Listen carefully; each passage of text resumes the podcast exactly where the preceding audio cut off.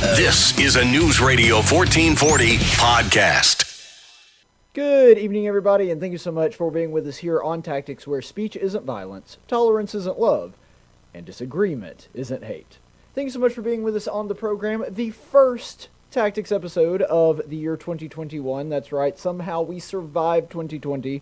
It was a heck of a year, but, you know, it's only going to get worse. So I'm glad I could bring that little ray of sunshine into your life. But thank you for being with us, seriously. Whether you're watching us on YouTube, Twitter, Twitch, Facebook, wherever you're watching us, we appreciate you making us a part of your day.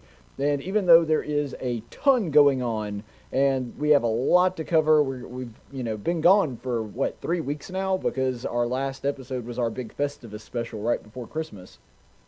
So we have a lot to get to, but as always on Tactics, local news does take top priority. So we're going to go ahead and go to this story. There is a new, I mean, it's kind of a a, a federal story in a sense because it's something the U.S. Mint did, but it's something that does, of course, involve the state of Alabama, they actually minted at the U.S. Mint a new quarter, and they're doing this series called America the Beautiful, and this is the 56th quarter in that uh, in that series that the U.S. Mint has been doing. You're familiar with the state quarters, and they've been doing uh, subsequent quarters after that that they've been releasing for different historic sites, and so you've probably seen some of these before. Well, the sixth one that they chose for this is actually in the state of Alabama.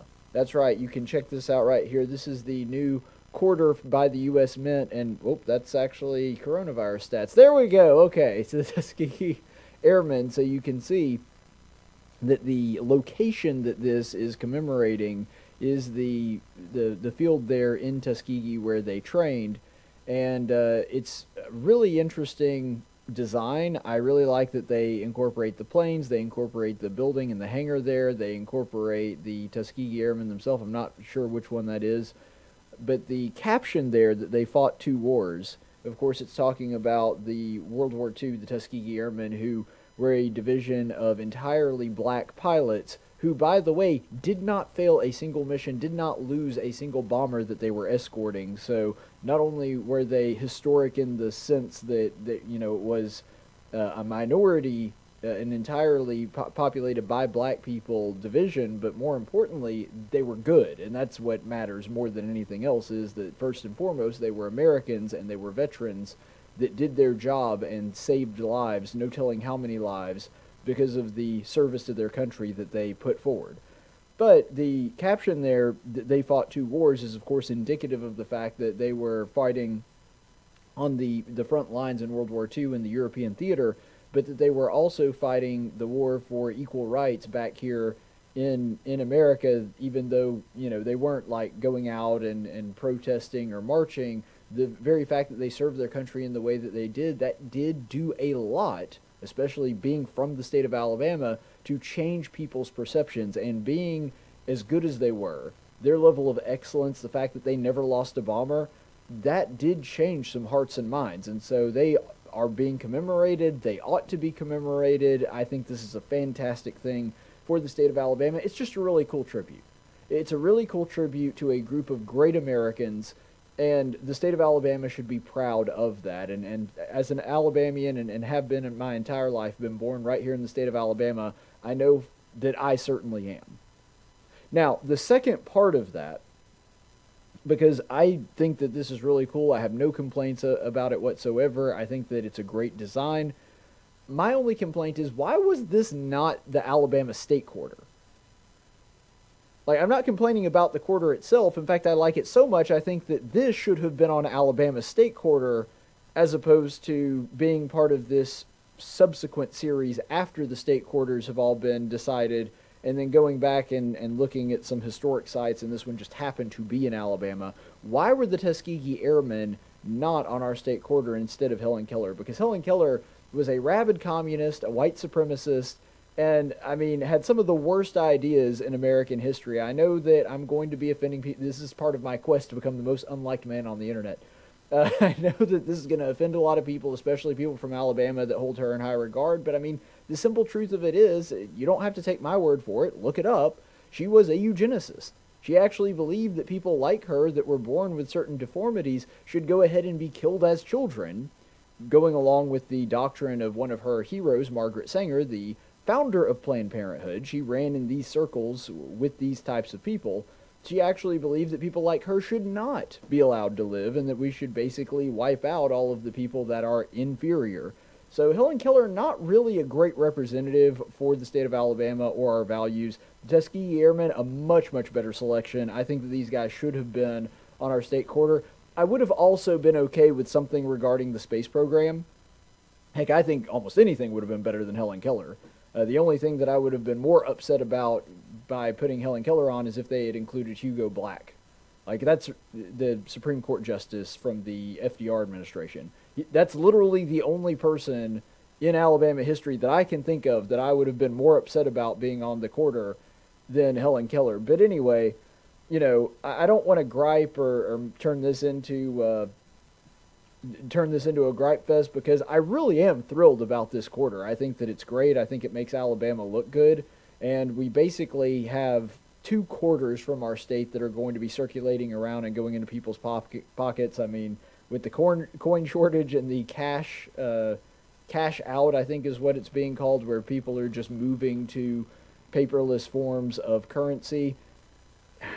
Does this make a huge impact? Certainly not as much as it would have back in the day when people tended to carry a lot more cash and did that on a much more regular basis. But you know, it's good publicity for the state. All around, it's a good story. I just wish that it had come sooner.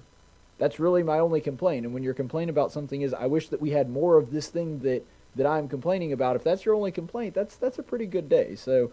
Uh, applause to the United States Mint for designing this quarter. I think it's fantastic. I love that it's good publicity for our state, and I believe that that was released today, if I'm not mistaken. It was either today or yesterday. But either way, the U.S. Mint doing good good work there, and I do applaud them for that. This was a great selection to show a little bit of American history and Alabama history as well. Speaking of other local stories, this one is much more unfortunate. Mayor Randall Woodfin of the city of Birmingham, he's not in great shape. We heard the other day that he has actually been hospitalized because of pneumonia that is related specifically to COVID. That uh, I don't know that if he's if he's in like any danger of losing his life or anything, but he did have to be hospitalized because of that. So I would just like to ask everybody to pray for a speedy recovery to Mayor Woodfin. It would be really helpful. I'm going to be praying for him, and you know, hopefully he has a fast recovery. But even though I, you know, I don't wish any ill will on Mayor Woodfin at all. I wish him the best. I hope that he is back on his feet and back up to fighting strength as soon as he can. I may not like the guy. He may be my political opponent, but I don't wish any Ill, Ill will on him, and I don't think that that would be a very Christian thing to do if I did. But I am going to say this. This is a guy who was first on the bandwagon when it came to the coronavirus shutdowns, and it was the, if I'm not mistaken, he had the very first mask mandate of any mayor in the state of Alabama. Out of all of the cities in Alabama, if I'm not mistaken, Birmingham was first, and they have had a mask mandate continuously since like early March. So we're, you know, it's almost a year old, the mask mandate that was put into place in the in the city of Birmingham. So I, you know, obviously I don't agree with the guy much politically. He's he's a far left Democrat, which is expected for someone who is the mayor of the bluest city in the state. Well, I think that or Selma, you'd have to look at it compared per capita. Obviously, Birmingham has more, but they got a lot more people. But either way, um, it kind of reminds me of this incredibly obnoxious Alabama Department of Public Health PSA that runs on my station, News Radio 1440, and I assume every other Cumulus station, 95.1 The Fox, Sports Radio 740, you know, all the stations that we own and it just it annoys the fire out of me. And the reason that it does is because it's so condescending and they're like, seriously, COVID doesn't care about you. Well, of course it doesn't. It's a dumb virus. It, it doesn't think.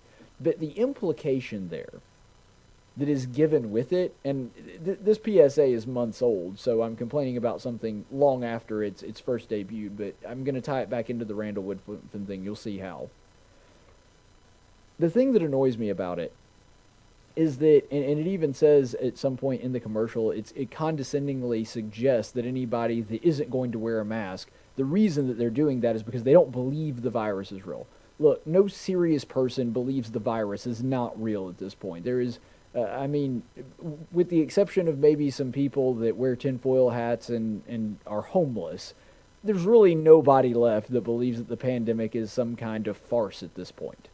There are no serious people doing this, but the reason that the Alabama Department of Public Health does it and, and says it in this way is because that is how they think of the average person in Alabama that doesn't want to wear a mask. It's not because you care about freedom and personal liberty. It's not because you've seen the study and, and done your own research and determined that masks, there's really no evidence that they help out. The only reason that you could possibly do that is because you're a knuckle dragging Neanderthal that doesn't believe in science and thinks that the earth, that the earth is flat. That's really the, the way that they see anybody that does not look at the data and interpret it exactly the way that they see it. And because of that, they have this very condescending PSA. And ultimately, it goes back to what I have been saying for a very long time. The mask is primarily a religious totem. It is a way for people on the left to signal to one another that they are on the same side and they agree with other people who are wearing the mask. And, and to a degree, not wearing a mask has become that to some extent as well.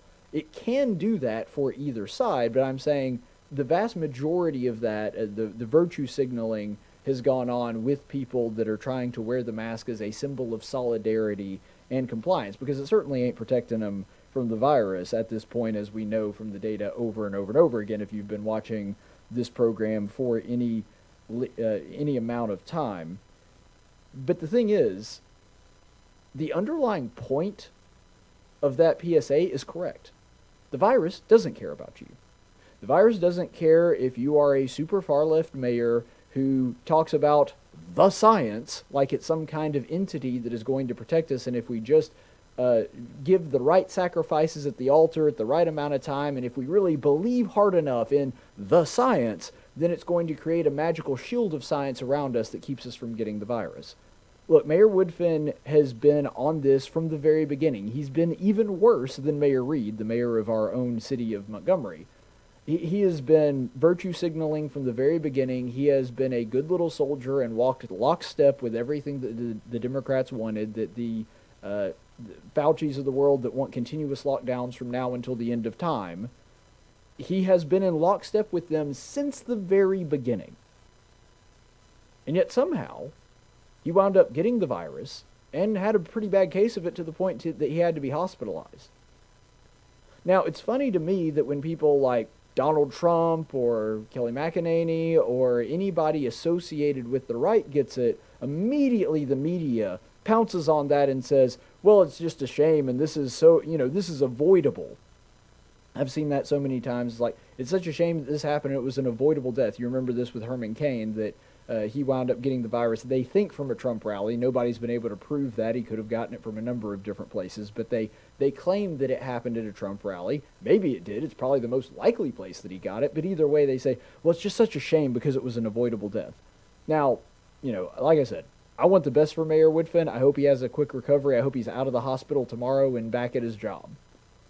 I would love that. That would be great news. I don't think that's going to happen. You know, it'd probably be a few days for him to recover. But the point is, I want him to have as fast a recovery as humanly possible. However, it's funny to me to watch the differences in reaction that whenever it's somebody on the right getting it, they assume that the reason that that person got it is because they're just a knuckle dragging Neanderthal that engaged in reckless behavior and they don't believe hard enough in the science. Because again, leftism is an alternate religion, it is not an alternate political ideology anymore.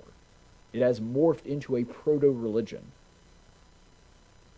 And now we see Mayor Woodfin, who is one of the priests of this religion, who is going out and actually saying to people and mandating with the blunt force of law that you must wear a mask that you're not smart enough. See, I, as the benevolent dictator of the city of Birmingham, I'm the smart one. I know what's best for you. Therefore, I will dictate down to you from upon high what you need to do to stay healthy and what is the best decision for you to make.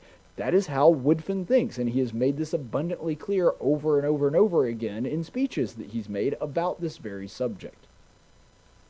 and yet somehow he got it. Was it because he didn't believe hard enough in the science? Was it because he was just not cautious? Or no, and no one's suggesting that. You see, because if the mask were all that effective, and they, then Mayor Woodfin wouldn't have got it. Now, maybe he was being super cautious. Maybe he was doing a ton of social distancing. Maybe he was wearing the mask. But see, that's the problem with people on the left at this point, the way that they've handled this. Only one of two things is possible at this point. Either he's a hypocrite and not doing that stuff, and that's how he got the virus, or he is doing all of that stuff and got the virus anyway, in which case it doesn't seem like it's really doing all that much to protect you. Now, this would be an anecdotal case of that, and I understand that. I'm not trying to make my entire case based off of this, but I've already shown you the data that shows that it doesn't work. So maybe an anecdotal case of somebody who believes in all of this stuff without any scientific evidence whatsoever, maybe the anecdotal case will actually cause some people to rethink this. I think not. But the bottom line of this is just like that PSA from the Alabama Department of Public Health says, the virus doesn't care about you. The virus doesn't care if you're super woke. The virus doesn't care if you're marching for Black Lives Matter. The virus doesn't care if you are wearing a mask. The virus doesn't care if you are uh, adhering to all of the social distancing protocol and listening to all the rules and doing everything the CDC says. The virus will still get you. And it may still kick you in the butt like it did with this guy. So, yeah, take precautions. Do things that make sense but the idea that if you just believe hard enough in the science, that you're going to be protected from the virus, which is what you would think by watching CNN and some of the other media outlets that are pushing a lot of this garbage without any scientific evidence or backing whatsoever. No, that's that doesn't work. And this is a good example of that. You see, ultimately when it comes down to it, the left has been praying to an idol and just like the pagan of, pagans of old who made gods out of wood and stone and the craftsmanship and the workmanship of men's hands, they couldn't do anything. They couldn't hear your prayers. They could not eat your sacrifices. You can wear the mask all that you want, but engaging in such religious rituals and believing in the science is not going to do you any good. Just like the old pagans, you are praying to a God who cannot hear you.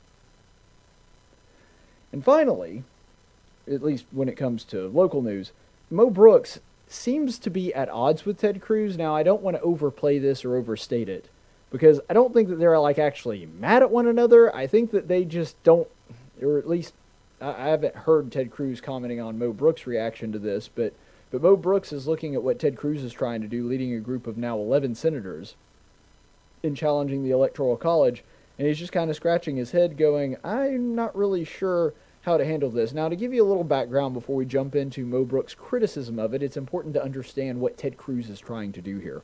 So, first of all, the media has wildly uh, mischaracterized what Ted Cruz has been calling for. Because I saw headline after headline after headline, probably at least a half dozen just scrolling through my news feed, and then I actually started going out and seeking them, and so, then I saw about another dozen of this, and they all pretty much read the same one if they're from a mainstream news source, which is Ted Cruz is trying to undermine the election by doing this. And it's simply not true. What Ted Cruz has said is let's go ahead and have an electoral commission, just like they did back in the Rutherford B. Hayes election. We'll have an electoral commission to investigate and see if there really is voter fraud and we will make the decision based on that, and we will just hold off on the certification uh, until that is taken place. He said it, it, can take 10 days. We can do it very quickly. We will do it with as much haste as we can muster, and we will try to go ahead and get that through in the allotted amount of time. And we'll just put off the certification until that point, because remember, they do have until January 20th. So because of that, this is what Ted Cruz is suggesting doing. The media is suggesting that he's trying to undermine the election or trying to steal it, and this is some last ditch effort to get Donald Trump elected. Uh, a lot of people have also suggested that it's some kind of publicity stunt, that it's not going to go anywhere, but it's something that to, to sh- signal to people that Ted Cruz is loyal to Trump and doing everything he can. But that's not what's happening.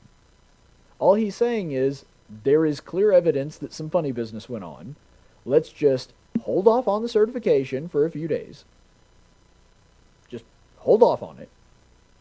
Have this electoral commission go through and look at the evidence and have them come back and report back to us. If they say, you know what, there wasn't any voter fraud, okay, we'll go ahead and certify it then, and if not, we won't. And we'll just hold off on that certification until that takes place. That is all Ted Cruz has suggested. That and the the 11 other senators that has joined him on this. Tommy Tuberville, our own senator from the state of Alabama, joined him in this as well. But Mo Brooks, he's leading a separate effort, which is going to be to challenge the Electoral College on the day of. So instead of putting off the certification, Mo Brooks wants to actually object to the certification on that day. So these are different approaches, and I don't know that either one has any shot of actually working, but we'll get to that in a second. So you can see here, this is Mo Brooks, and he's he's asking some questions of Ted Cruz's approach when questioned by Lou Dobbs on Fox News. Cruz is proposing uh, a uh, electoral vote commission, uh, like occurred uh, in 1876, uh, with an urgent uh, audit of the vote and a con- convening of that commission. It, at the one level, it sounds fine. On the other level, it sounds like it's subterfuge. Which do you think it is?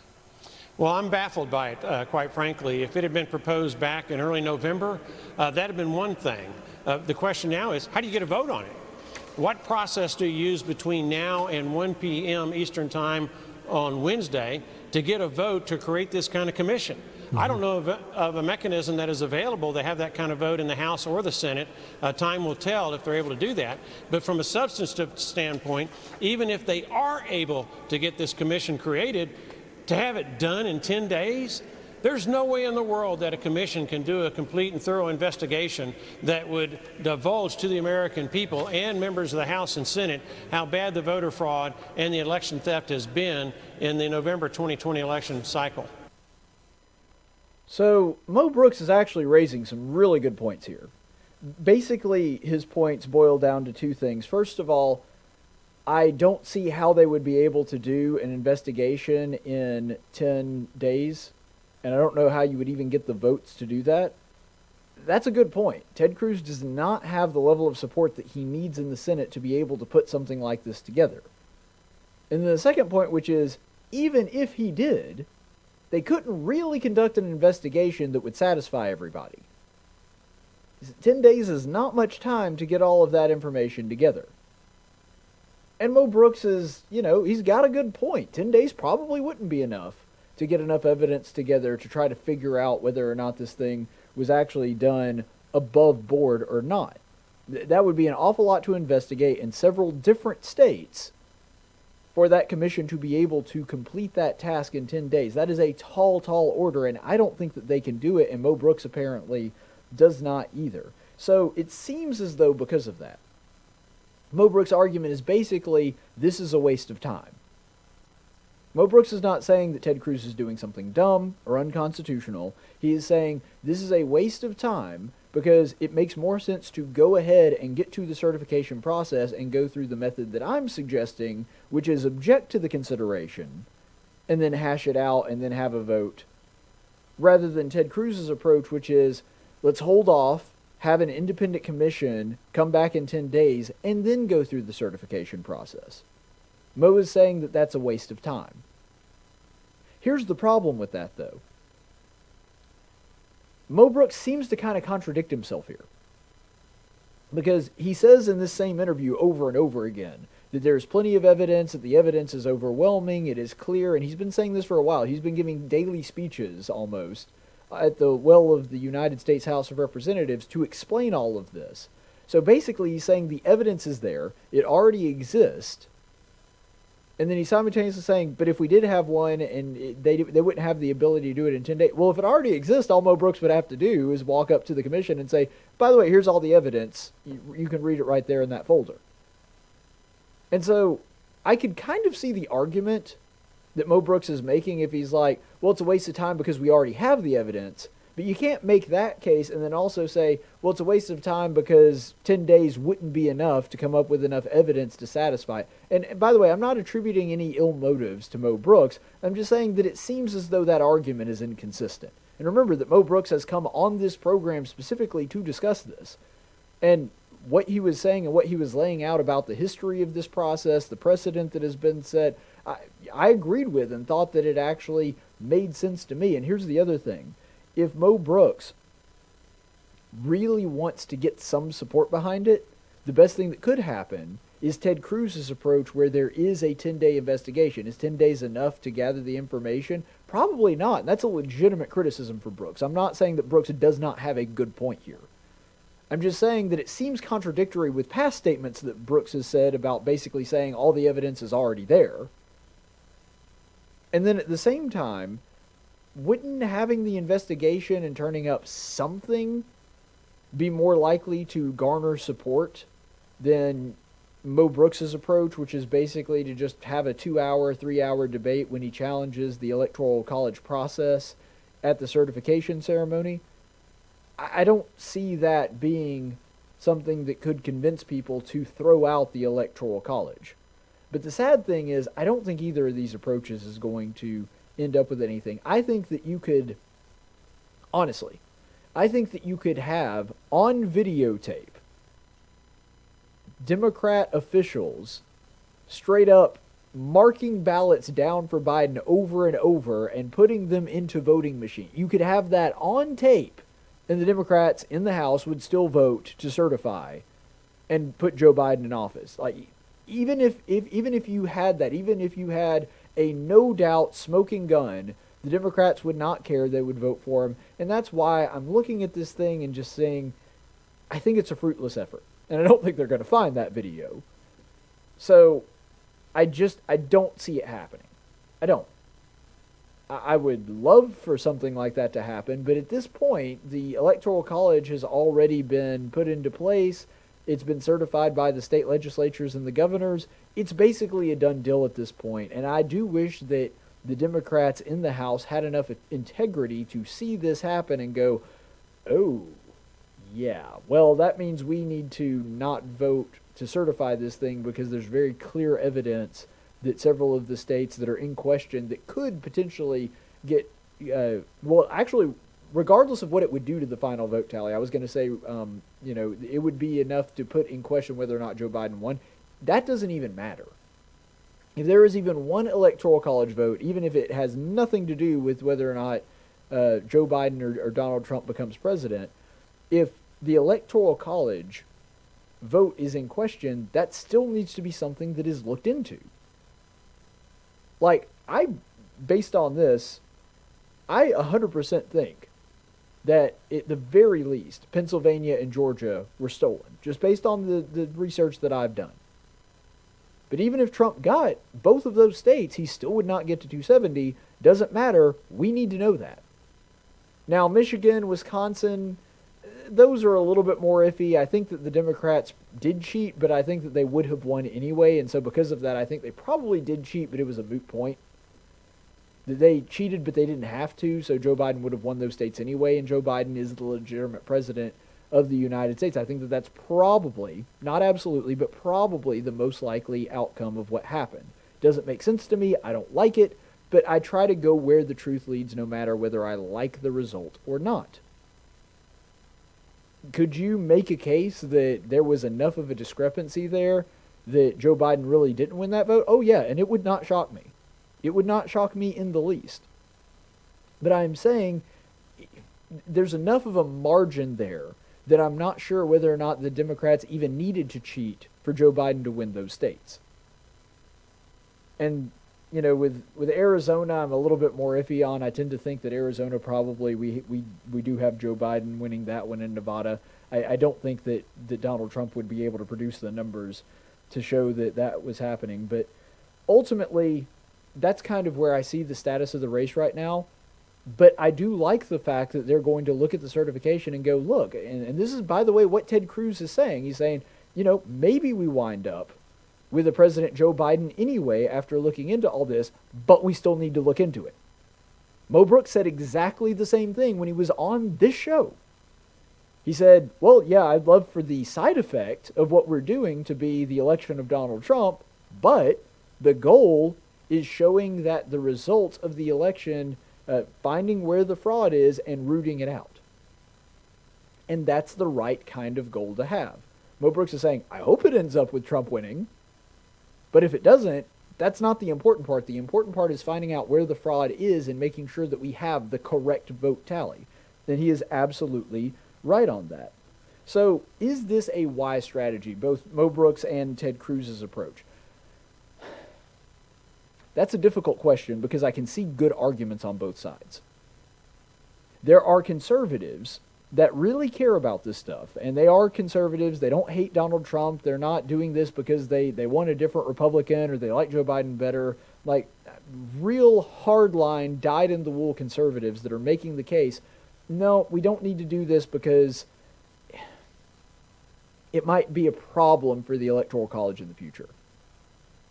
Like if we have Republicans now stepping out and saying that the Electoral College isn't working and that the federal government can just step in when they don't like the results of the Electoral College and just say, nope, we're not going to abide by that. We're just going to go ahead and do what we want. That's it's a very bad precedent that could be weaponized against Republicans in the future. That is not an illegitimate concern. In fact, Ben Shapiro was making this case on News Radio 1440 just the other day.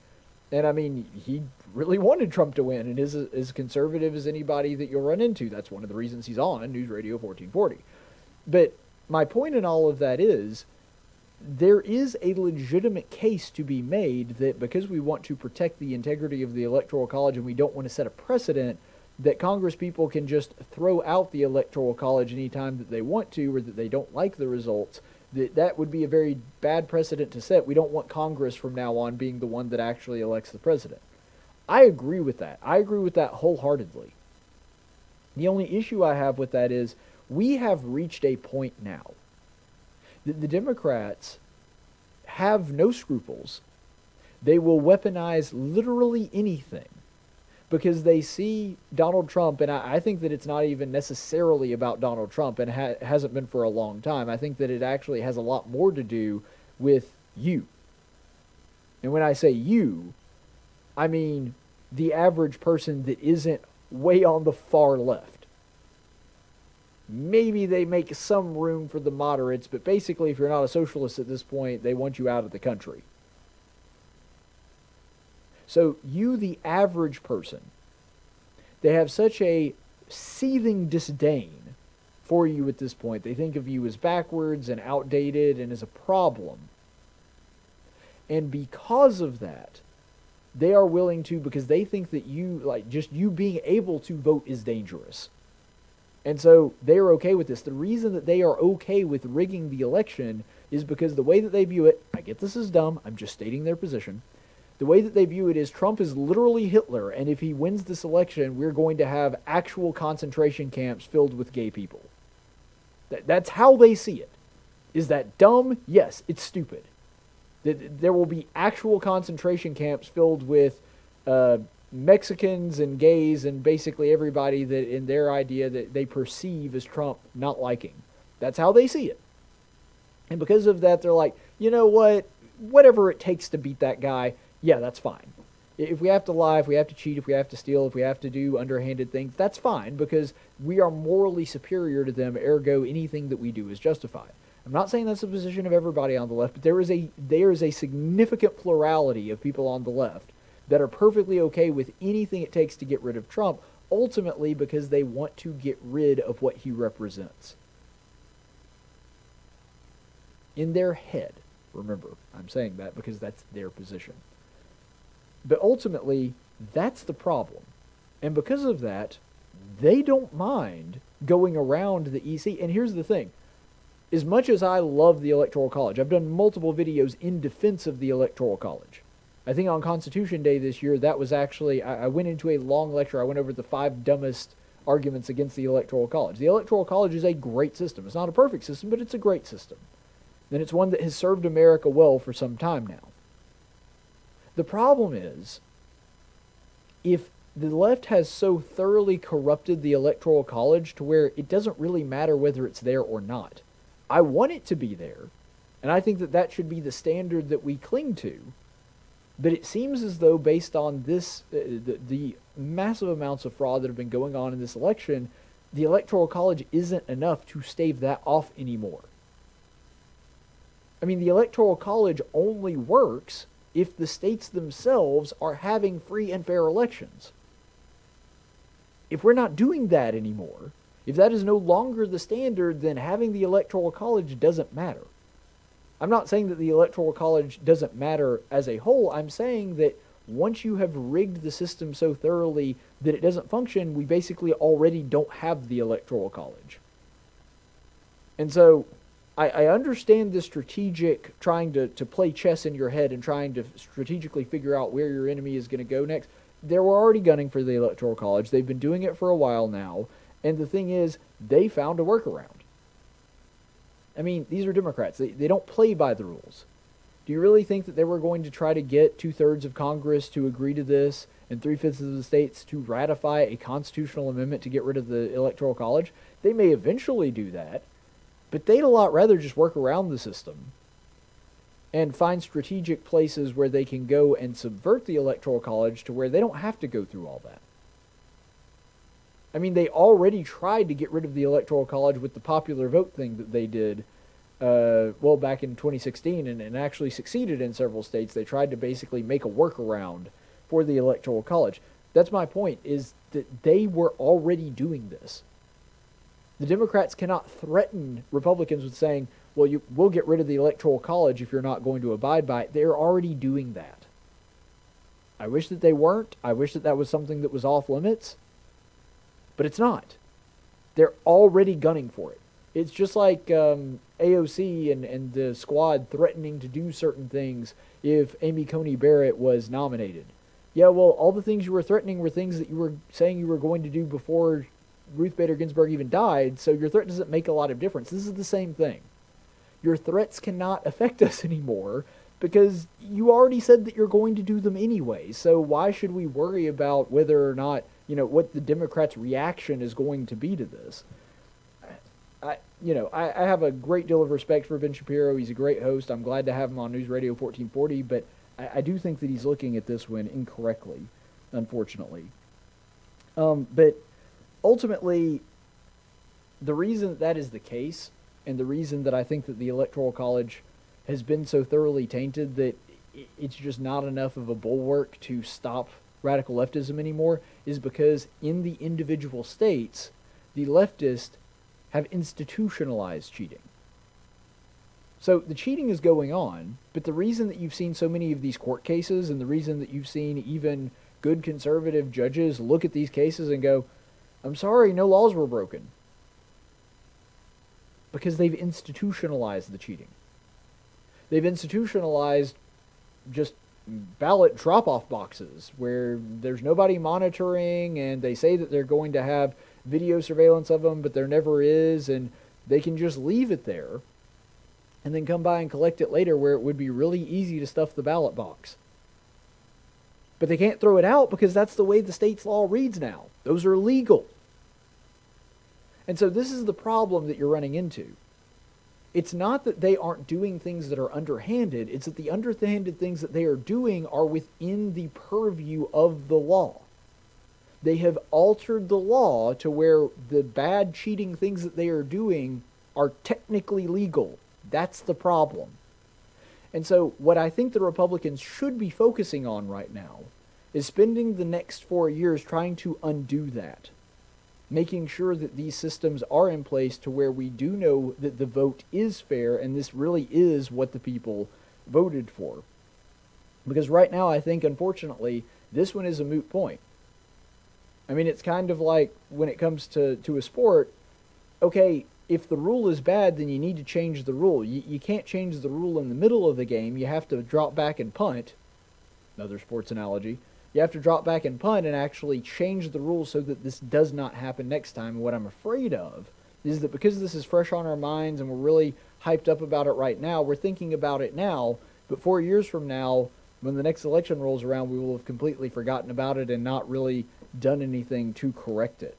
And I think that Georgia will be an interesting case study in whether or not this was really the case. If, if we see tomorrow morning that the Senate is controlled by the Republicans and both Republicans won in a uh, you know in a fair election, you know that that may undermine the case that the election in Georgia was stolen somewhat. I mean, I mean, I, I think that that would go a long way in suggesting that. I'm not sure, but the the argument that a lot of conservatives are making is that this sets really bad precedent for the federal government to just uh, ram roughshod, uh, run roughshod over the will of the states in the electoral college. It is a legitimate concern. I'm just saying that I think that we've gotten. I honestly think we've gotten past the point to where that is a legitimate argument because the left is trying to get rid of that and has already institutionalized the way to undermine the electoral college at this point anyway. But ultimately what this boils down to is because we have to ask ourselves the question what happens next? Like what is the next step? If trump is really going to not be in office and that is the most likely outcome at this point that you are going to see a president joe biden and you know 6 months in a president kamala harris probably that is going to be a reality in a very short amount of time. And that seems to be the case Are we sunk? Is this the end? Especially if we lose the Senate. Do we now have just Democrats running everything and, and that's the end of America as we know it? Honestly, that's possible.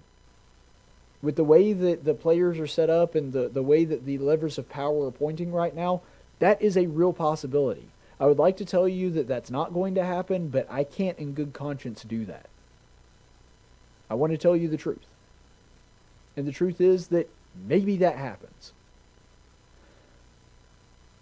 But you know, I think I've made this analogy, this comparison rather, on the air before. But I really see Trump as kind of a Samson figure. Now, if you know anything about the story of Samson from the book of Judges, Samson's not a good dude.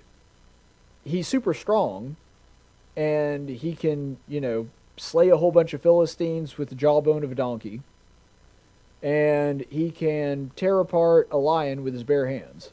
That's really cool stuff. I mean, that's that's like comic book stuff. That's really awesome. But ultimately, his moral character is pretty awful. I mean, he's got women issues. He's sleeping around. He's basically doing all the things that God commanded Israel not to do. And it isn't until his final act in his life where he destroys the temple that he's being kept in that Samson finally kind of turns back to God and, and kind of redeems himself. But Samson is not a good guy throughout the vast majority of his story. And you know, honestly, I see a lot of Trump in Samson. Or Samson and Trump, however you want to interpret that that he's not the leader that anybody would want. He's certainly not somebody to look up to morally. But when it comes right down to it, he is the big strong guy that sometimes you need to thump your opponents in the head. And he has done a good job of that. I mean, Donald Trump, as I've said many times, he is a human hammer that is hunting for a nail. Sometimes he hits a nail, sometimes he hits a baby, but either way, like that that's who the guy is. He's a fighter. And sometimes that's great, and sometimes it's annoying. And sometimes he makes a big mistake. But ultimately, that is Donald Trump. He is a brawler. That is what he cares about. And so, when you think about it that way, and when you think of him as this kind of Samson figure, Samson didn't always do what God wanted him to do, and he was certainly not a moral example for anybody. But Samson is the one that started the revival. Samson is the one that started the process of Israel taking their land back from the Philistines. Because the Philistines had been a thorn in their side basically from the time they got into Canaan until the time that they were finally defeated at the hands of King David. And it took a King David, a man that was a man after God's own heart, somebody that absolutely followed the tenets and precepts of God, not always perfectly, because he was an imperfect human being, that somebody that the, the vast majority of his life is spent in service to God and he did it the right way. But David didn't start that. It started with Samson a incredibly flawed individual who broke virtually every law that God ever made. But that was the warrior that Israel needed to get the ball rolling to start out with. So I guess my answer is maybe this is it for America. Uh, may, maybe this is our last hour. Maybe this is the uh, the last. I don't know. The the last puff of, of fire before everything burns down. This is our last hurrah. I, I don't know. It, it could be. Nations rise and nations fall, and that is true throughout the entirety of human history. However, maybe, maybe, Trump is Samson. And I'm sure that the Israelites didn't look at Samson and think that this is the guy that is going to deliver us from the Philistines when they first saw him. And certainly, even when he died, taking down the temple of the Philistines, they didn't think, well, that's, you know, this is the guy who saves us from the Philistines, but he's the one that started that process. Maybe that's who Trump is. And maybe it takes us a few generations to get to a King David. I don't know. But with God, all things are possible, and maybe that is what happens. Maybe this is the end of America. Maybe this is the start for us going back to God and being the nation that we were founded to be. I really hope it's that. But ultimately, that is going to depend upon us. Just like Israel had to turn back to God to get to King David, Samson couldn't do it all on his own. He was not the one that, you know, he started the ball rolling, but he wasn't the one that brought Israel back to God and, and delivered them from his from their enemies. And Donald Trump probably can't do that either. So ultimately, it, go, it does fall to us to do the right thing to confess his name and to fall back to him and to rely on him to deliver us. You know, I don't know if the nation can be saved. I really don't. I have no idea. But I have chosen my side. I have taken my stand. I have charted my course. I have decided what side of history I am going to be standing on, and I'm not moving. I have decided that I am going to follow truth wherever it is. I'm going to believe in objective truth, and I am going to follow the God of Abraham, Isaac, and Jacob. To the best of my ability. I will not comply, and I will not serve your secular gods, no matter what you do to me will not be silent, and my lips will not fail to confess the name of Christ. People on the left, you can do whatever you want to to me. I will not change on that. And I think that there's an awful lot of people in this audience that feel the same way. So, what we're going to do is we're going to take a quick break and we'll be back in just a minute on tactics. This is a News Radio 1440 podcast. And welcome back, everybody. Thank you so much for being on, here with us on Tactics. Be sure to like and subscribe if you're watching us on Facebook or YouTube. We certainly do appreciate that and appreciate you liking the page. Another big story that has been making the rounds is the the now infamous, I guess, Trump tape, which the Washington Post put out. Now, this is about a, I believe, about a two to three hour conversation between the Georgia Secretary of State and President Donald Trump, and they edited and, and pulled out about four, four and a half minutes of it. And a lot of people are complaining about it being taken out of context, but I'm just going to get let you listen to it before I give any reaction and let you kind of make the decision of it. If you want to watch the full clip, of course, it, it's really easy to find if you Google it. But this is the relevant part. This is the part that's driving everybody crazy saying that Trump was was basically ordering the Secretary of State to manufacture and make up some votes to make sure that he won the election. Go ahead and listen. You should want to have an accurate election. And you're a Republican. We believe that we do have an accurate election. No, I no you don't. No, no you don't. You don't have. You don't have. Not even close. You got. You're off by hundreds of thousands of votes you know what they did and you're not reporting it. That's a you know that's a criminal that's a criminal offense, and and you know you can't let that happen. That's that's a big risk to you and to Ryan, your lawyers. That's a big risk, but they are shredding ballots, in my opinion, based on what I've heard, and they are removing machinery, uh, and they're moving it as fast as they can. both of which are criminal fines, and you can't let it happen, and you are letting it happen. Oh, You know, I mean, I'm notifying you that you're letting it happen. So, look, all I want to do is this. I just want to find uh, 11,780 votes, which is one more than we have, because we won the state.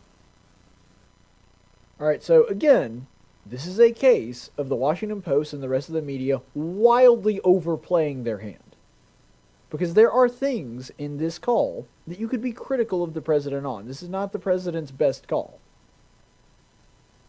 But the idea that what he is ordering the Secretary of State in Georgia to do, which, by the way, he can't even technically do because he's not his boss, what they're suggesting is that when he says, I need you to find exactly this number of votes so that it will put me over the top so that I will win Georgia, that when he says, I need you to find the votes, what he really means is find the votes. See what I'm saying? What he really means is, I want you to just make up some votes out of whole cloth to make sure that I win the state. Only an imbecile would suggest that this is what the president is talking about. Because it is very clear from this call that that is not what the president is asking for. In fact, you can hear in that same clip, if you were to listen to the very beginning of it, he said, Because we won the state. We did win the state, and you don't have an accurate vote. Trump is not saying that you need to make up votes. Trump is saying, I already have the votes, you're counting them wrong. And so, everybody, especially people on the right, and I'm not saying this is a bad thing, but they're saying, oh, well, the Washington Post, they're selectively editing. Well, yeah, they are. And they're trying to do it specifically to make Trump look as bad as possible. But the truth is, you don't even have to go to the unedited part of it. You can just watch the clip that they gave you, and it's still in that same clip abundantly clear. That Trump is not suggesting that what the Secretary of State of Georgia needs to do is to just make up a bunch of ballots so that he can win the state. What he is saying is, you're counting wrong. We already have the votes. Because here's the thing this is part of a two and a half hour, three hour, something like that, long call to the Secretary of State. If he was just telling him to make up votes, all he would have to do is call and say, hey, I need you to make up some votes. That would be the end of that conversation. The reason that he is sitting there and making this case and talking to him for hours on end is because he is trying to explain to him that he won the election and this is the reasons that I won it. This is the reason that a lot of the votes that Joe Biden had are fraudulent. You're and he says in that same clip, you're off by like 100,000 votes. Okay, well, Trump wouldn't say that unless he believed that the votes already existed.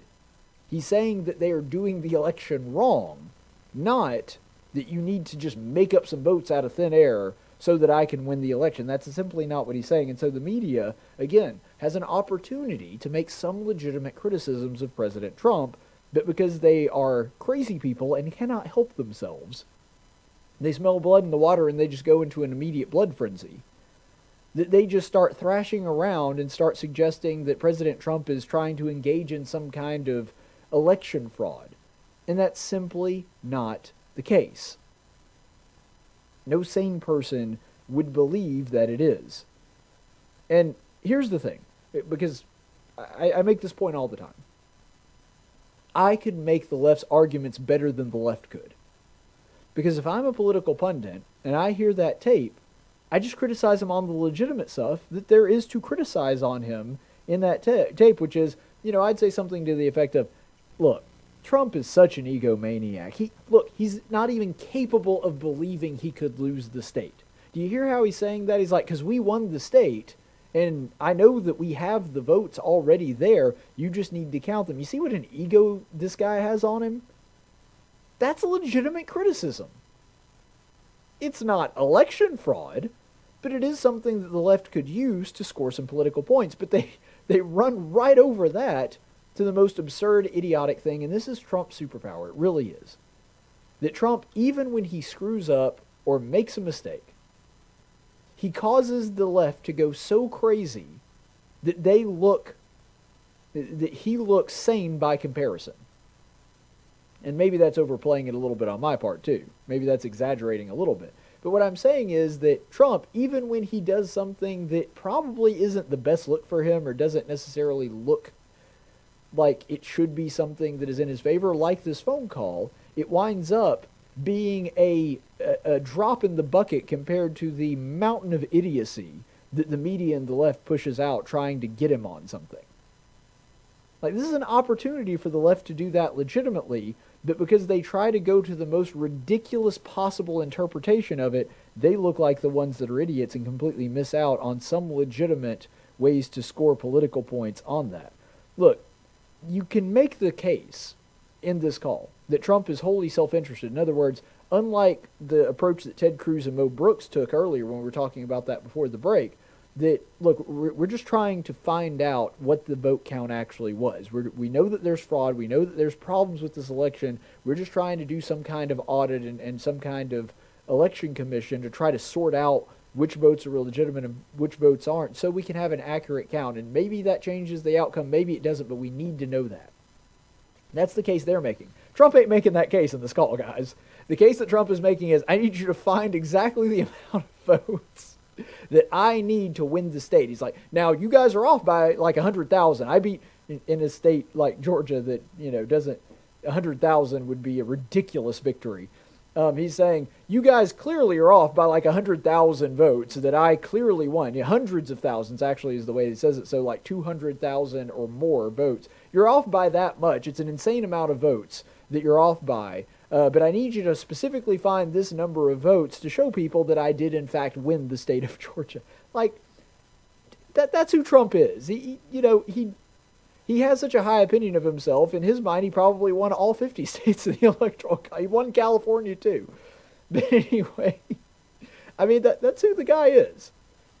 Love him or hate him, that's an accurate statement. And and the thing is, people on the left that believe that Trump is this insane egomaniac. Well, wouldn't Trump actually legitimately believe he won the election on legitimate grounds if that is the case? You cannot simultaneously make the, the case that Trump is some kind of egotistical psychopath and also he didn't believe that he won the election in Georgia legitimately and he's ordering the Secretary of State to make up some votes because he doesn't have the votes to support it. You cannot hold those two positions at the same time. You can hold one, you can hold the other, but you cannot hold them both and be logically consistent at the same time. You just can't do it, folks.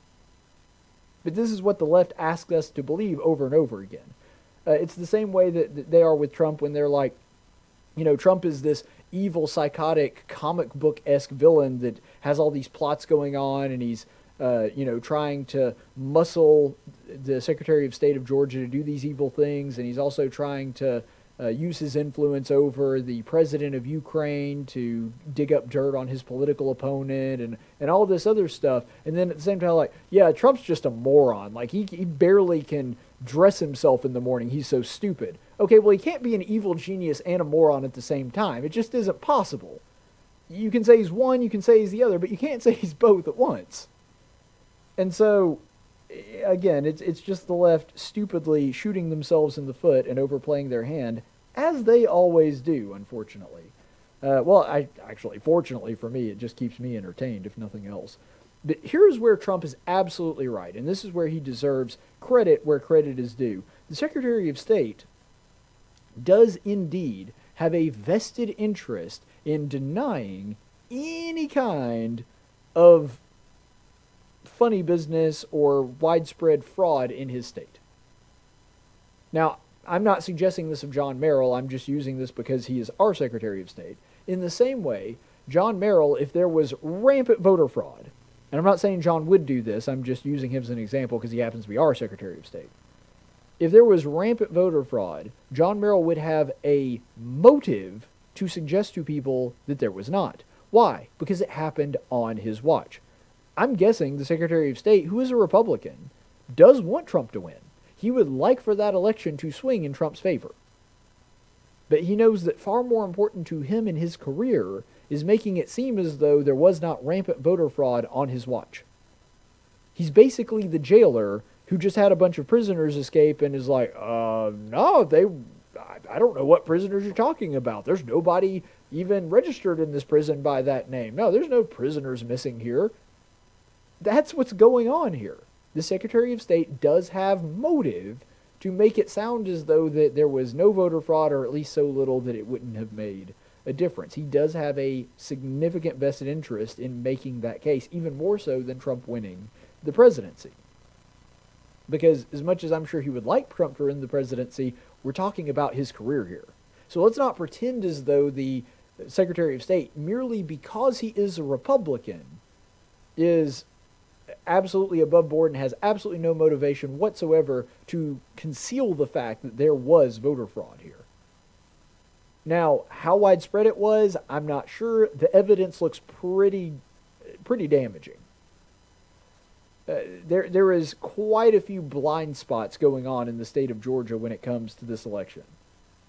And so Trump is 100% right that this guy does have a vested interest in making it out as though there was no voter fraud in Georgia and everything was above board and there were no problems and they have an accurate vote count. That is true. But ultimately, this is a case study in why you cannot trust the media. You can't trust the media. Because over and over again, they have shown that they are going to try to overplay their hand, and whatever it takes, whatever fits their political narrative, that is the story that they are going to go with. They do it every single time, and they're doing it again. So, one other story I wanted to talk about is, uh, and this is just, you know, because of my own libertarian leanings, Moderna, which is one of the companies that created one of the three, which is astounding that we have three different ones at this point the three different coronavirus vaccines. So, new reports actually show that Mar- uh, Moderna actually developed the vaccine in two days, which is insane. I don't know if they were just that lucky or they had that much insight. Keep in mind, the coronavirus, the new one, uh, COVID 19, the, uh, what is it, um, CO SARS 2, I think is the strain of the, the coronavirus that we're dealing with now. Well, maybe because they've dealt with other similar coronaviruses beforehand, they just had a, a, pretty big lead on that. But after only two days, they had the thing ready, but they had to wait for months to go through the proper testing and everything. And by the way, I'm a fan of testing. I'm a fan of going through animal trials and human trials. Like, all, all of these are good things. I'm not saying that these are bad things. However, we've had a lot of people die because of this virus in the meantime. And maybe some of those people would have liked to have gotten the vaccine that is now, you know, put, being pushed forward as the, the vaccine that is going to save us from this thing and, and seems to be, uh, I think the Moderna one is 90% effective. And so this is one of the reasons that I do have pretty strong libertarian leanings. I'm guessing that there are a lot of vi- vaccines that are created in a couple of days that are highly dangerous because they were created in such a short amount of time. And who knows, maybe we'll even find out one day the Moderna virus, uh, vaccine is among them. But for a whole bunch of people that were very vulnerable and likely to get the disease, maybe they would have liked to have rolled the dice and taken their chances and they would still be alive today if that had been the case.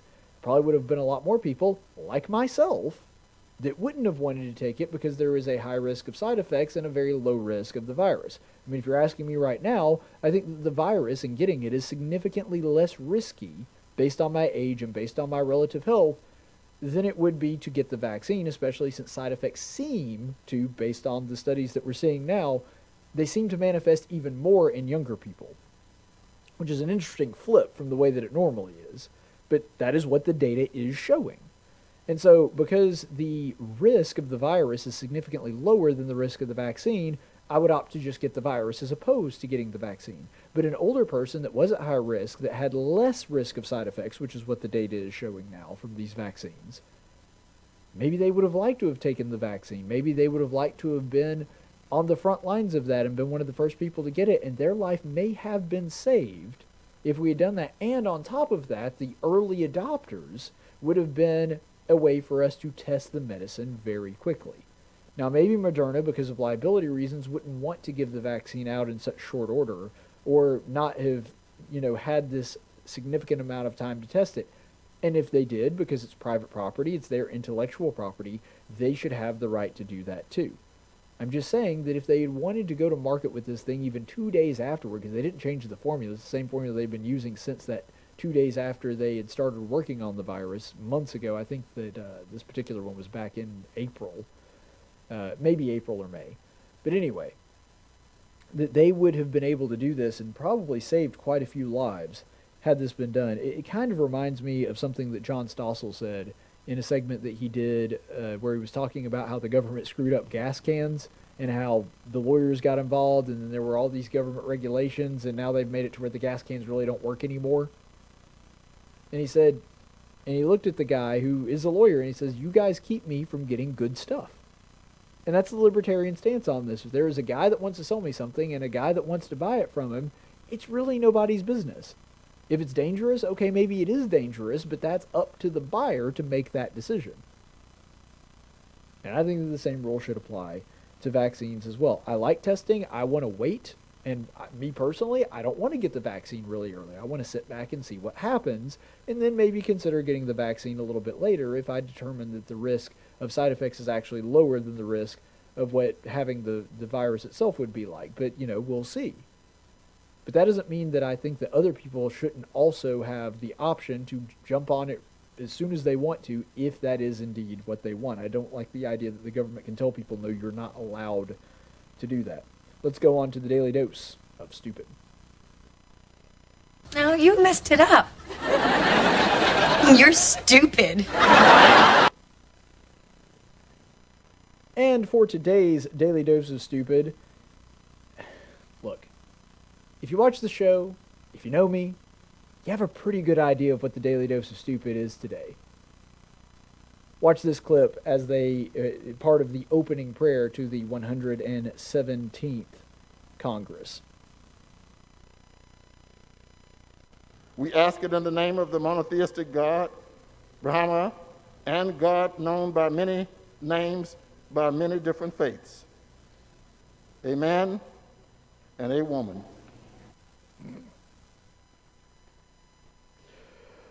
Uh, I love it when Democrats pretend to be Christians. It's hilarious. Uh, so, a couple things on this before we get to the amen and a women thing. Uh, does this not sound like something that Gregory Post would do? For those of you who don't know, Gregory Post is the character who does the Social Justice Warrior Bible. In fact, I, um, you know, I should have played a clip of him real quick. You know, I, I, I may do that real quick just to give you a little snippet of it. No, no, I don't. I don't have one of those ready. But you know, the the Gregory Post thing. He's just a, a basically a caricature of the super woke leftist preachers who are really far more concerned with their politics than preaching anything that the Bible says. And I think that that's what's going on with this representative. Um, oh, what's his name? Emanuel. I'm blanking on it. But anyway, uh, Cullings, I think, is the last name. But anyway, um, he's a, a, Democrat representative, and he was asked to lead the prayer for this. And really, the way that he ends that prayer, it does sound like a comedy sketch. Like he's not even a real person. And that's what makes it so hard. And, and one of the reasons that I respect the Babylon Bee and other satire sites at this point, like the, the left has gotten so ridiculous, they're basically beyond satire. You can't even do satire because satire is supposed to be a ridiculous exaggeration of something basically all they do now is ridiculous exaggeration. And so now the satire sites, they can't even do satire anymore because the, the Democrats are, are satire of, of themselves at this point. like Gregory Post couldn't even have come up with something that dumb. But what I want to get to even before we get to the amen and a women thing the first part of that, where he says that he's praying to the monotheistic God and also the polytheistic God, which he names afterward, which is a Buddhist deity, and then goes on and says the God that is known by many names and many different faiths. Does that sound familiar to any of you Bible students? Because it sounds an awful lot to me like the Sermon on Mars Hill, where Paul is talking to the pagans of old. And again, I'm, I'm going back to this because it's the truth. Leftism has become basically old paganism it is a alternate religion to Christianity. That's what went on here. He was praying to, as the Greeks at, at Athens on Mars Hill would have called it, the unknown God. For those of you that are unfamiliar with this biblical principle, what the Greeks were doing is they were worshiping a whole bunch of gods because they believed that there were all these different gods Zeus and Athena and Ares and uh, Hephaestus and so on and so forth. And so they prayed to all these different gods, and then because there were so many gods, the Greeks figured, well, there might be some gods that we might offend because we just don't know about them. So we're going to make this altar over here to the unknown God so that they have an altar just like all of, of the other gods that we do know about. And Paul actually uses that cleverly as an end to explain to them about the one true God, that there is one God and that there are no others.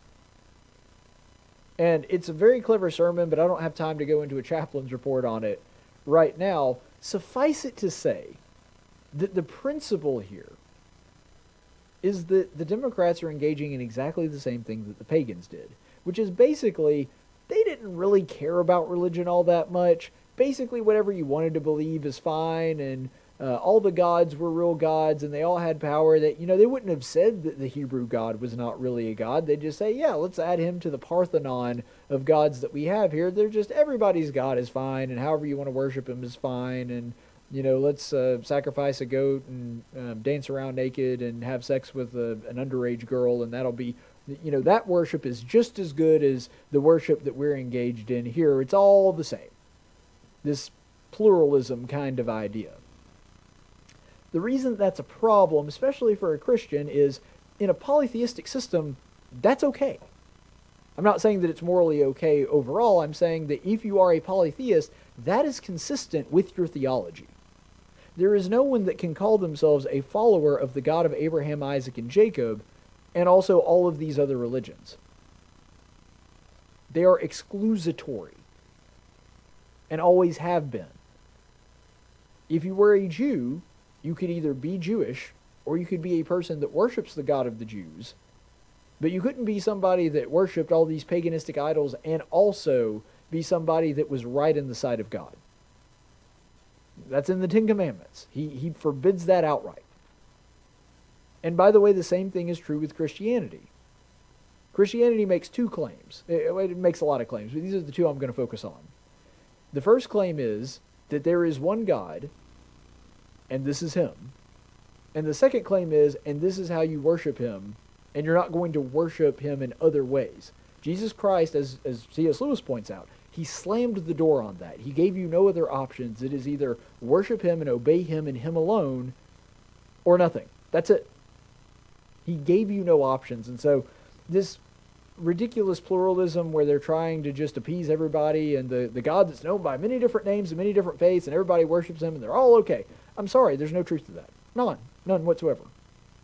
Jesus says, I am the way, the truth, and the life. Any man that comes to the Father comes by me. And anybody that tries to come a different way is a robber and a thief, and he will not be tolerated within the fold of God. That person is going to be cast out. There is one path. You can take that one, or you can be cast out. Those are your only options in Christianity. And so it's hilarious to me that when the left tries to do anything related to Christianity or to show the world that, you know, we are Christians, when they actually lead a prayer to introduce the new Congress, they still can't help themselves. They, they want to be, you know, very careful, careful that they don't offend anybody, so they engage in pluralism, which is specifically forbidden in Christianity. And so you cannot be a pluralist and a Christian. You can be a pluralist and be a pagan, but you cannot be a pluralist and be a Christian. Those two things are mutually exclusive of one another. But the funniest thing about this, which is of course gaining the most attention, is the amen and a women term. So, amen is a Latin term meaning basically it is so or let it be so. And it is derived from ahmen, which is a Hebrew term basically meaning the same thing. It is not a gendered term. Just because the letters M, E, and N take place in, cons- uh, in concert with one another in the word amen does not mean it is a gender charged term. It's not a masculine term, it just means it is so. And so, first of all, it's grammatically incorrect because if he's saying amen, wouldn't it be a women instead of a woman? Like there's only one woman, but there's lots of men. That seems uh, not woke enough to me. so.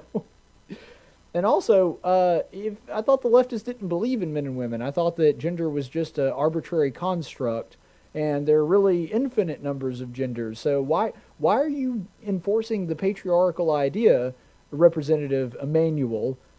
By the way, sharing a name with Jesus Christ, who also said that you can't have more than one God, and I'm the only way to get to God. Um, why is it that you're engaging in, in that? Like, if you really believe that transgenderism is okay and that gender is just a social construct, then why are you enforcing the old timey patriarchal idea of a binary gender construct? You racist, sexist bigot. See, that's the problem with wokeism. They engage in nonsense.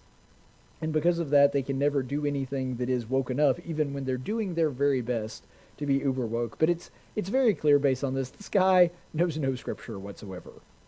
He knows nothing about the scripture. He doesn't even know what the word amen means. Uh, at best, he has maybe a third grade understanding of Christian theology, and frankly, I doubt that based on the way that he handles this. I think that though the Babylon Bee did the best job of this, and the guys at Babylon Bee really are doing the Lord's work, uh, this was the headline that they put up in response to this. Biden promises a nationwide mask mandate and woman mandate. like, is, is this the standard that we're going to now? Even people on the left aren't defending this guy. Like, even people on the left, I think, they're not like piling onto him either, but even they aren't really defending him. I think they even realize that this is just dumb, and it really is. I mean, like, would it be sexist for me to say mind your manners as opposed to mind your woe manners? Is politeness now a, a male thing exclusively because the word man happens to be in that word? The same thing with what Babylon Bee was doing with uh, mandate and, and woe mandate.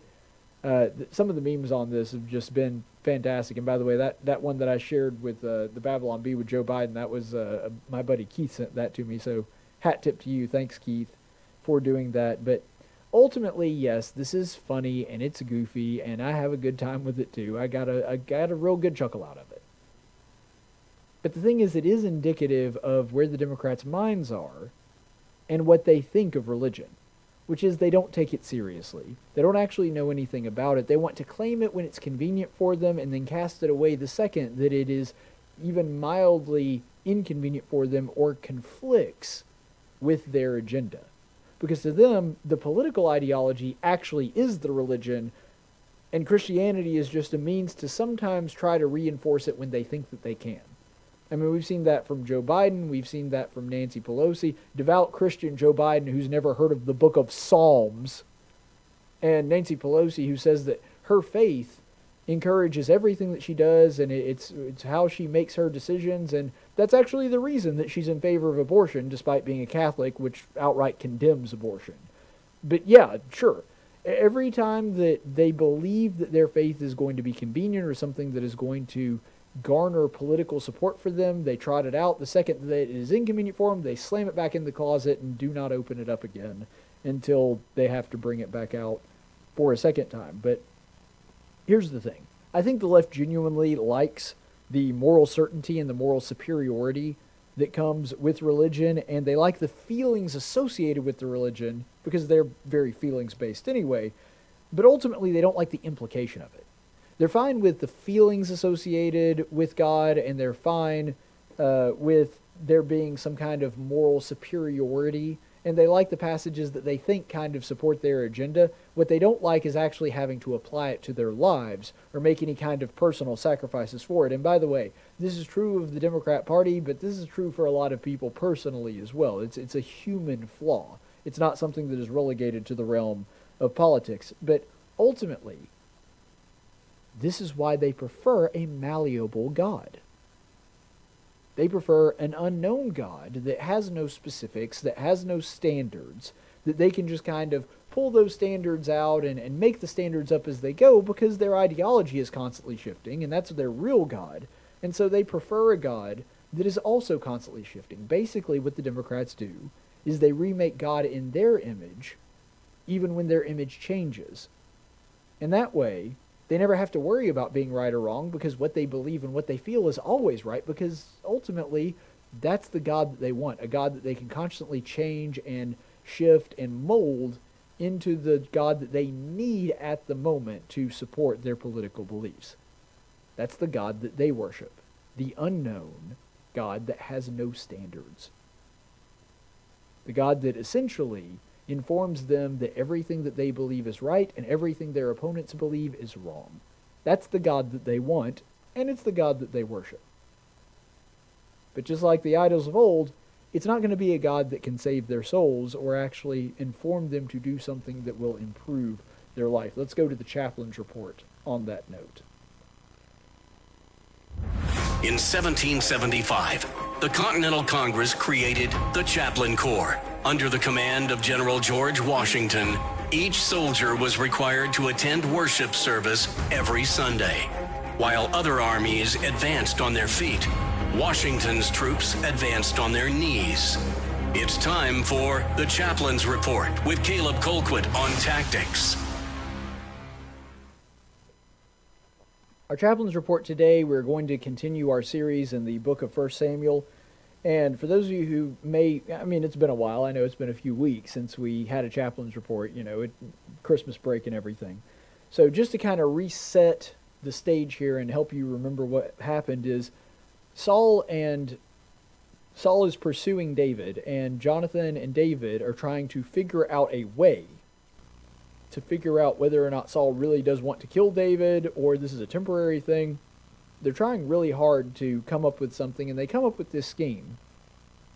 And it's mostly because David already knows that Saul wants to take his life, and he's already tried multiple times. Jonathan doesn't want to believe that his dad is capable of that, and he says, No, David, I really don't think so. I've, I've talked him down before. He said that he's not going to pursue you anymore. And so Jonathan's still in doubt. And so David and Jonathan hatch up this scheme to test Saul in his loyalty, and, and Saul fails this test. In fact, he is so angry when they try this that not only is he angry that David does not show up because he was going to use it as an opportunity to kill David, he's so angry that he actually attacks Jonathan. And so this is a pretty clear indication that Saul is too far gone. He has murderous intent towards David, and Jonathan goes out to report this to David and to tell him what has transpired, and that is where our story picks up in 1 Samuel 20, verses 41 through 44. And in verse 41, he starts When the boy was gone, David got up from the south side and then fell on his face to the ground and bowed three times. And they kissed each other and wept together until David wept immeasurably. Then Jonathan said to David, Go in safety, since we have sworn to each other in the name of the Lord, saying, The Lord will be between me and you, and between my descendants and your descendants forever. So David set out and went his way, while Jonathan went into the city. A couple things I wanted to bring up about this episode in, in David's life. Why why is David crying? I mean, we we know what just took place here. I just explained it. That he kind of already knew that Saul was trying to kill him and Saul wanted him dead. He's already attempted, he made an attempt on his life multiple times. Tried to kill him with a spear, tried to send men to his house to kill him, where his, his wife saved his life by sneaking him out of the house. There's been multiple times at this point where Saul has tried to kill David, at some point even with his own hands. So why is Saul crying? Or why is David crying? Shouldn't he already know this? I think there's a couple of possible explanations, and I don't know which one is correct. I think that there's one that I think is more probable. But it's possible that it's kind of one of those things that David knew, but this made it real. That maybe somewhere in the back of his head, David was thinking, Saul, the man that I knew when I was a young boy, that gave me a chance with the giant who reached out to me and made me part of his family. Now, David probably didn't know this at the time, but even that was a plot on David's life. Even that was trying to ensnare him by using Saul's daughter as bait. But nonetheless, David probably doesn't know that at this point. And so there may be a part of David's mind, even if he didn't know it was there, that was really holding out hope that the old Saul is in there somewhere, that he really is a good man. He's just done something that he shouldn't have and, and fallen uh, into a bad place, but that maybe there is some goodness left there in him. And if that part of David's soul was there, it is gone now. He knows. He knows that the old Saul that he once knew and loved and treated like a, a father, he's just not there anymore. Any part of the old Saul, at least in David's mind, maybe that died right here, and that's why he's so sad about it, is because he finally realized that the old Saul is not there, and he's never going to have his friend King Saul like he used to. That that's just not an option anymore. And that is a sad thing. I mean, you can understand why David would mourn that loss and, and that being, you know, made real that he, that he gave him another chance, and even now, Saul's just not going to come back the way that he did. He's not going to have the same level of love and affection, and in fact, he has become an enemy of David, and he knows that now. I think this is the more probable explanation. I think he feels Jonathan's pain. I think David knew. Based on the way that this conversation unfolds earlier in this chapter, I think David knows that the old Saul is gone. I think he knows that Saul only sees him as an enemy and wants to see him dead. That there is no reconciliation that is coming. That he's not going to be able to be with his wife the way that he used to. I think David understands that. I really do. But Jonathan didn't. And because of that, he's seeing Jonathan's pain, and because he loves Jonathan so much, he feels that pain. He feels what it's like to have his best friend and his father wanting to kill one another, because that's what Jonathan's feeling right now, and I think David is feeling that for Jonathan.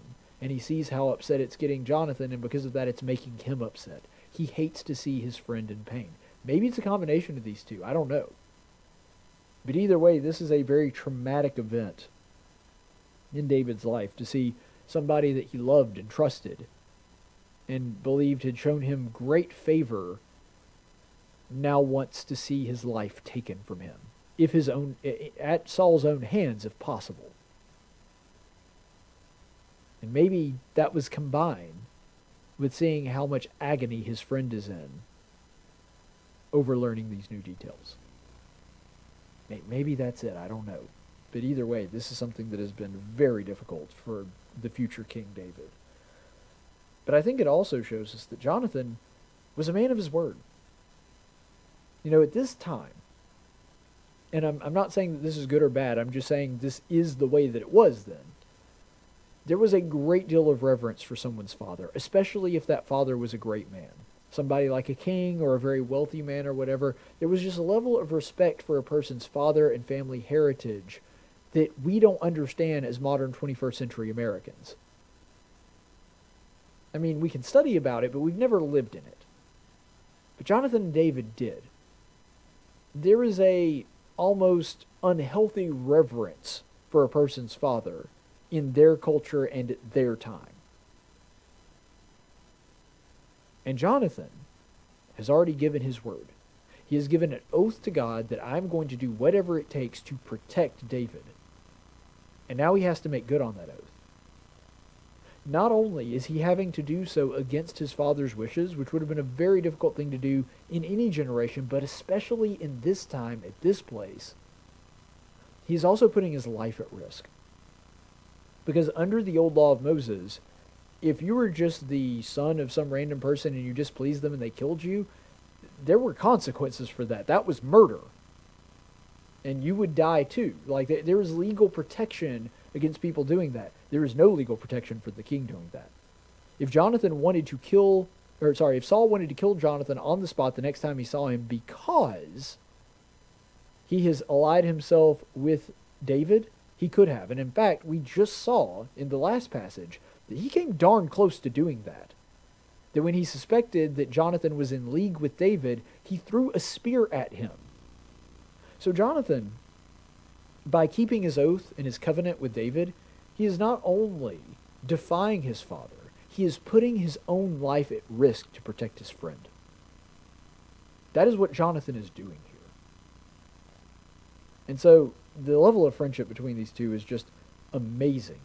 And it astounds me, and it, and it really is the stuff of legends. But sometimes I think what this illustrates is that God drives us out of comfort on purpose. I don't know that David becomes the king that he does with his humility and his love for people and his appreciation and gratitude to God if he doesn't go through this. This is the start of the long chapter, and I mean that metaphorically. I'm not talking about a literal chapter in the Bible because there's this, this spans several chapters. But this is a start of the long story that takes place with Saul trying to kill David, which is a significant amount of the book of 1 Samuel. This is the origin point. What would have happened if David had just been a, a guy that is in good graces with the king and then the king died and instead of leaving it to his son because it was God's will that they just transferred the power over to David? Because that's that's what should have happened, and that's what Saul should have done when he found out he was no longer the Lord's, Lord's anointed. He should have passed his crown on to David. I mean, maybe that would have been better in some sense, but the truth is, that just wasn't going to happen. God made Saul king knowing that this was going to take place.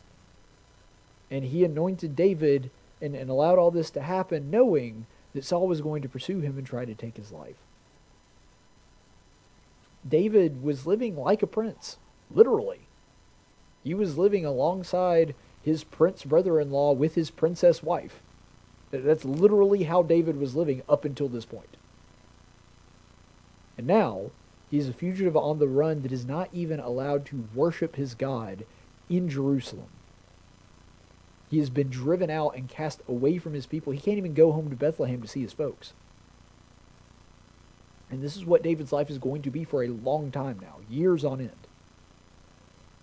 Sometimes God drives us out of our comfort to make us into the people that he needs us to be. And as much as we may not like it, as much as we may fight against it, as much as we may pray that God would not do that to us, sometimes we have to be driven out of our comfort zone in order to become the warriors that God needs in his army. And that's certainly what happens with David over the next few years. He goes from being a, a very valiant young man to being the king that will lead God's people and the greatest king that they will ever see up until David's predecessor, Jesus the Christ. And this is the time that God is going to take to prepare him for that task. And I think God does the same thing to us sometimes too. Sometimes we're comfortable and something comes and just destroys that comfort but it's because God needs to prepare us for the task that he has us ready to do. And a comfortable life just isn't suited to do that most of the time. I take a great deal of comfort in that. Stay the course, friends. Tactics with Caleb Colquitt. Only on News Radio 1440 and NewsRadio1440.com.